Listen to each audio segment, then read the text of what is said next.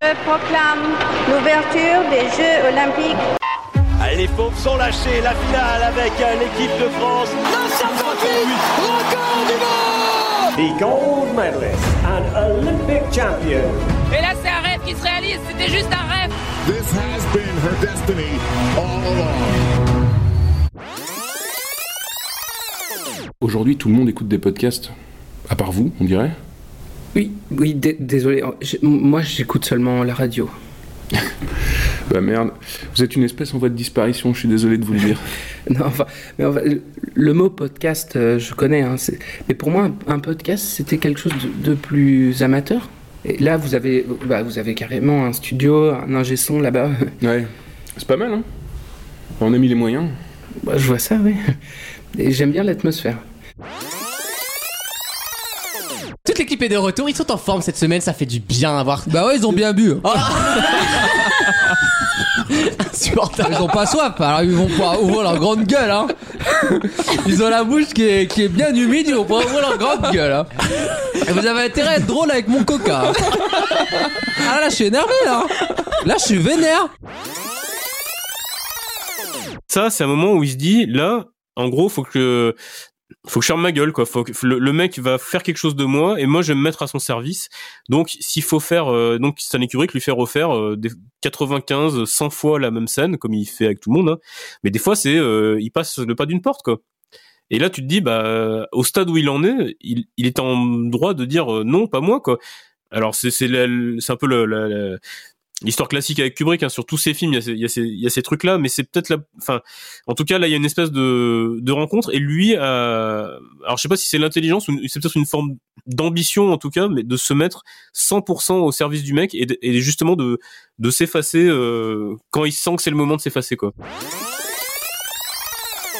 Je me sers de ces ficelles-là parce que j'en connais pas d'autres. Celles qu'on trouve dans les magazines féminins ou les comédies romantiques qui font croire que ça marche à chaque fois. Un sourire, la main dans les cheveux, un compliment, un peu de distance, et le tour est joué. C'est un peu le même genre de conseil à deux balles que pas de sexe le premier soir. Pour finir, je me transforme en marionnette dont je tire tristement les fils. Je pourrais en vouloir à Ben, mais comme moi, c'est un ado qui agit comme un ado et j'en attends pas plus. Mais ce qui est intéressant, c'est que tous les deux, Ben et moi, bah on est rentrés dans les vieux schémas du pire de la relation hétérosexuelle avec tous ces clichés. Comme si, en devenant adulte, il fallait qu'on devienne con. c'est automatique. Il n'y a pas une seule fois où euh, j'ai fait un, où je me suis j'ai une meuf dans l'espace public la nuit sans qu'il y ait un, mec qui vienne.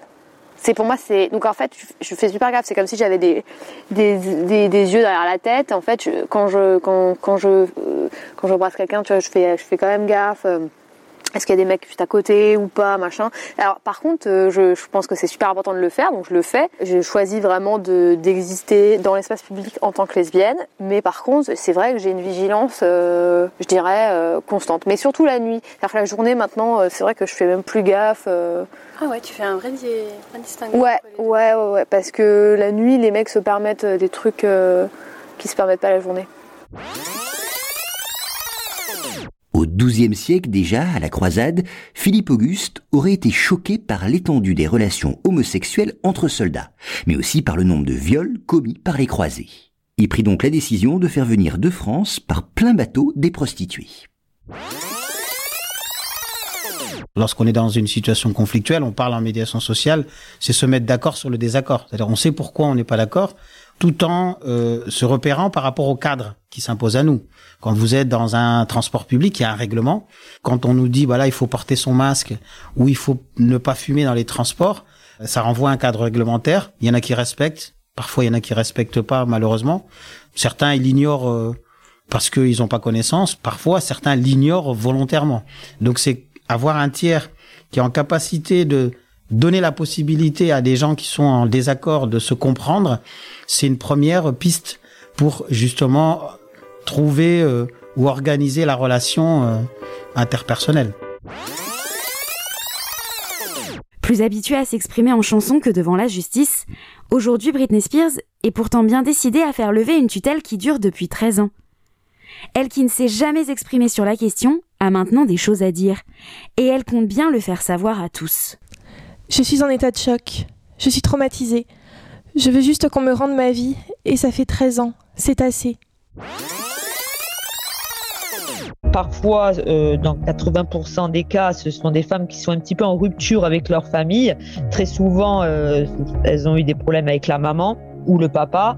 Donc euh, ça crée ce qu'on appelle une dépendance affective. Donc elles vont rechercher chez ces hommes-là qui les décèlent très très bien. Hein. Moi je parle surtout des pervers narcissiques qui, qui rentrent dans ce système-là, dans ces failles-là, et qui arrivent à créer une emprise psychologique de la victime. Aujourd'hui, euh, j'ai vraiment l'impression que la peur, a changé de camp. C'est-à-dire qu'en fait, euh, maintenant, euh, je suis limite pressée qu'il y ait un mec qui m'agresse pour le défoncer. Enfin, il y a quelque chose en fait d'inversé. j'ai même un peu peur de ma violence en fait envers envers les, les, agresseurs parce que pour moi, c'est quelque chose qui est voilà qui a, qui a vraiment bougé par rapport à ça. À partir du moment où le sujet va se laisser entraîner dans cette pulsion ressentimiste, il va, il est en fait en danger terriblement et il va être de moins en moins euh, capacitaire même s'il croit l'être et puis de l'autre côté si euh, la société bascule dans ça pareil elle va mm. produire des des des simulacres d'agir politique et en fait ce qui va se passer c'est qu'elle va bien sûr dire que c'est un agir politique ce ressentiment mais en fait ça ne sera pas ça sera ça sera simplement la violence mm. qui par ailleurs dans l'histoire a toute sa place hein, donc euh, mais la question, c'est de savoir, est-ce que nous, demain, nous voulons produire un agir politique qui est celui du domaine de la sublimation du ressentiment, ou est-ce que nous produisons en fait un agir politique qui n'a de politique que le nom et qui est en fait la violence? Je faisais ma pape en fait dans, la cour, pendant la récré. Je vois des attroupements d'élèves. Donc automatiquement, je sais très bien pourquoi il y a des attroupements. J'y vais, je commence à parler un peu avec eux. Et ils me disent, euh, j'apprends qu'en fait il y a eu quand même la bagarre la veille. Ils me disent qu'il y aura des représailles quoi qu'il arrive euh, de la part d'un groupe qui se forme là-bas. Et il y avait un groupe qui se formait ici, donc en fait euh, apparemment c'était des, armes, des marteaux, des pics en fer, battes de baseball. En sixième ça se bat avec des, ah marteaux Bienvenue à Sarcelles. à cette époque-là, tu découvres surtout euh, la nature des relations, qu'elles soient amoureuses. les histoires amoureuses, c'est ce qu'il y a de plus fort, parce que forcément, tu, te mets corps et âme dedans, mais tu découvres toutes les relations. On pensait tous à l'époque qu'une amitié, c'était pour la vie. Quand tu regardes 30 ans après, tu te dis, bon, c'est mignon, on y, croyait. Tu as plein de, désillusions aujourd'hui en tant qu'adulte, alors que quand tu es enfant, enfin, tu, crois dur comme fer, tu pas de pas de niveau de gris, c'est blanc ou noir, et, tu penses que ce sera pour toujours. Tu, tu sais pas que tu changes, en fait. On peut aimer son territoire, on peut aimer son peuple, on peut aimer sa langue, on peut aimer son histoire sans pour autant être en détestation des autres. Et ça, je crois qu'il faut véritablement qu'on rompe avec ça. Je le rappelle, donc la loi SRU, c'est cette loi qui dit que dans chaque commune de France, on doit avoir euh, au moins 25% de logements sociaux. Bon, ça c'est pour les communes qui sont au-dessus d'une certaine taille, des communes qui sont assez grosses. Je pense que, que renforcer cette loi en euh, imposant euh, davantage de mixité sociale sur le territoire, même à l'intérieur des communes, pour pas avoir ces quartiers pauvres totalement défavorisés, totalement relégués, sans accès aux emplois, etc. je pense que c'est clairement une question à se poser si on veut réellement régler ces problèmes et apporter de, l'égalité des chances euh, en France. La collectivité doit tracer de grandes stratégies en matière d'économie, en matière d'environnement, en matière de transport, en matière de développement, euh, mais elle ne peut pas, je le pense, s'occuper d'un certain nombre de sujets qui relèvent de la responsabilité de l'élu local, communal ou intercommunal. Donc la contractualisation, c'est très important. Euh, et euh, je pense que ça permettra également euh, de mettre ce contrepoids. Je crois en la démocratie et à l'organisation des pouvoirs par poids et contrepoids. Parce qu'aujourd'hui, je crois que l'exécutif, il détient trop de pouvoir encore, ce n'est jamais sain dans un exercice démocratique que de n'avoir trop de responsabilités et trop de pouvoir entre ses mains.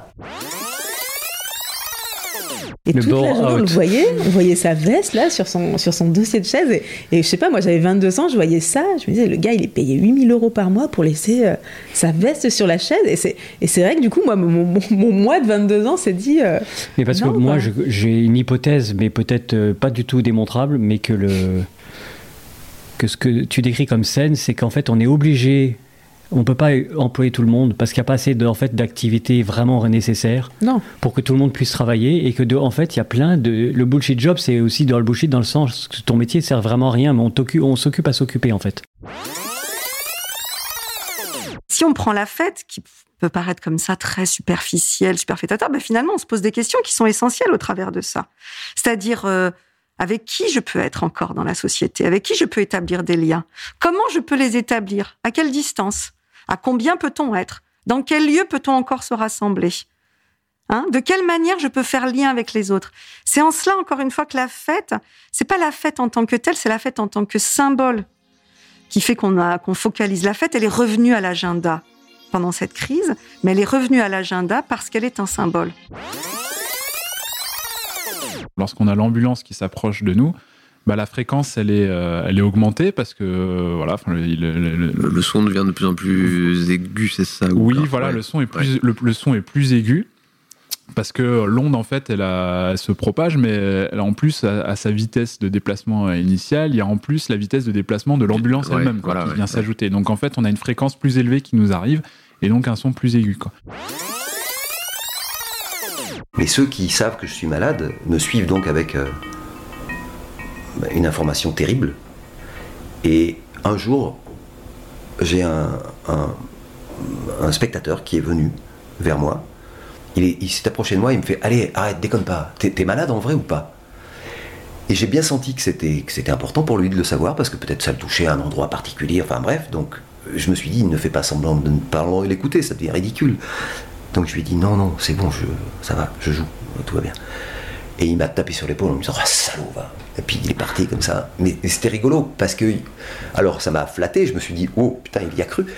Et euh, après, je me suis dit Enfin, je sais pas si, je, si moi, en tant que spectateur, j'aurais osé entrer dans cette espèce de bulle d'intimité de l'acteur pour lui dire euh, Non, mais là, tu me fais peur, j'ai envie, j'ai besoin, euh, j'ai besoin d'être rassuré, dis-moi que tout va bien. Et au contraire, quand elle nous a passé, qu'elle s'éloigne de nous, et bien là, euh, au contraire, la, vitesse de déplacement du son vers nous euh, est contrée un peu par la vitesse de déplacement de l'ambulance qui s'éloigne. Et du coup, là, on a une fréquence qui est beaucoup plus faible et donc un son beaucoup plus grave. Quoi. Non mais tu vois la, franchise blockbuster euh, typique hollywoodienne, je me dis putain il le décale d'un an. Ah on n'est pas sorti de l'auberge. tu vois Tu sais les taux d'incidence et tout, t'étais là genre ça ça compte pas comme indicateur. C'est Fast and Furious, merde.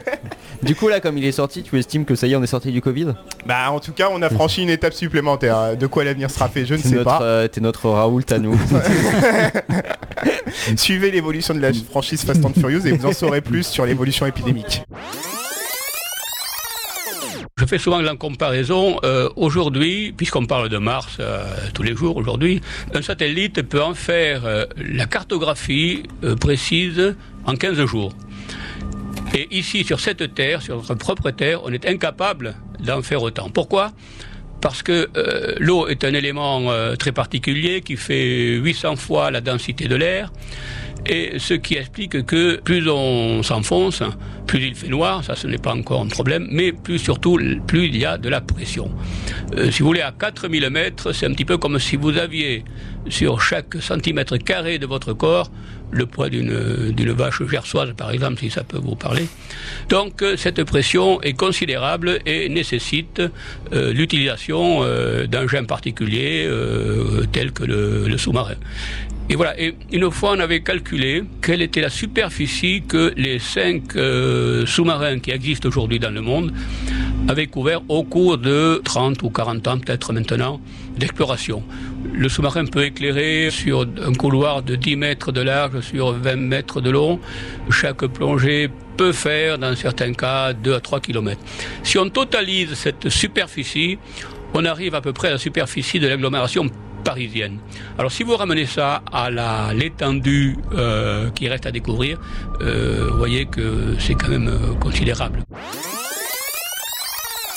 Ce truc de podcast, enfin si vous connaissez pas trop, je vous explique, mais c'est un peu une nouvelle tendance quoi. Et ça marche à fond. En fait, ce qui se passe, c'est que les amateurs ont un peu, comment dire, déblayé le terrain pour nous. Ils ont rendu le podcast cool. Mhm. Donc maintenant, c'est bon. Ils peuvent gentiment s'en aller. Nous, on prend le relais. Ok. De façon pro, hein. avec plus de moyens, de vrais studios, enfin des gens qui savent ce qu'ils font, quoi. Il n'y a rien de méchant dans ce que je dis. Hein. C'est juste que voilà, chacun sa place, euh, et nous on fait ce qu'on a à faire. On entend chaque semaine toutes les deux semaines, toutes les trois semaines, il y a une histoire de ah Amazon a acquis tel truc de podcast, euh, Spotify est en train de s'attaquer au podcast, il y aura des trucs exclusifs, il y aura des productions, Intel, telle société est en train de euh, réserver 300 millions de dollars au paiement de la production de podcasts et des journalistes qui vont venir et faire des podcasts pour tel et tel truc. Moi, c'est pas ce que je fais et je suis très étranger à tout ça et je veux, c'est pas mon intention. Moi, ce que je veux, c'est faire mon truc comme je pense que sans les contraintes de euh, ces grandes sociétés, sans les contraintes, sans les pressions, et comme je l'ai fait jusqu'à maintenant, c'est-à-dire une voix différente. On n'est pas la radio, comme je le disais, on n'est pas la télé, et je, je, pense que ça, c'est important. Et c'est grâce à vous que je peux le faire. Euh, c'est vraiment une activité qui est particulière et qui pourrait pas exister sans euh, cette relation qui est également particulière qui est entre nous. Si cet épisode vous a plu, n'hésitez pas à le partager sur les réseaux sociaux. Pour faire connaître le podcast, mettez-nous des étoiles sur l'application Apple Podcast. Allez, salut. Salut à tous.